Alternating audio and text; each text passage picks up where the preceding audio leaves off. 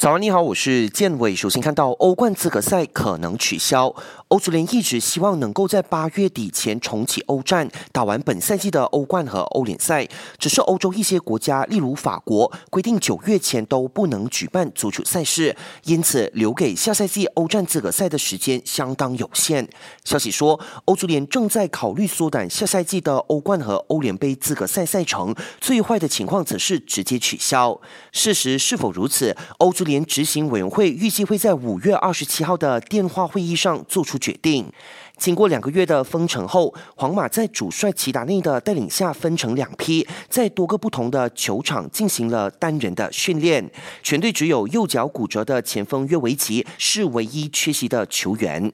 巴萨锋霸登贝莱在家中进行了新冠肺炎病毒检测，要是一切顺利，他会在今天内回归基地进行其他体检，为复训做好准备。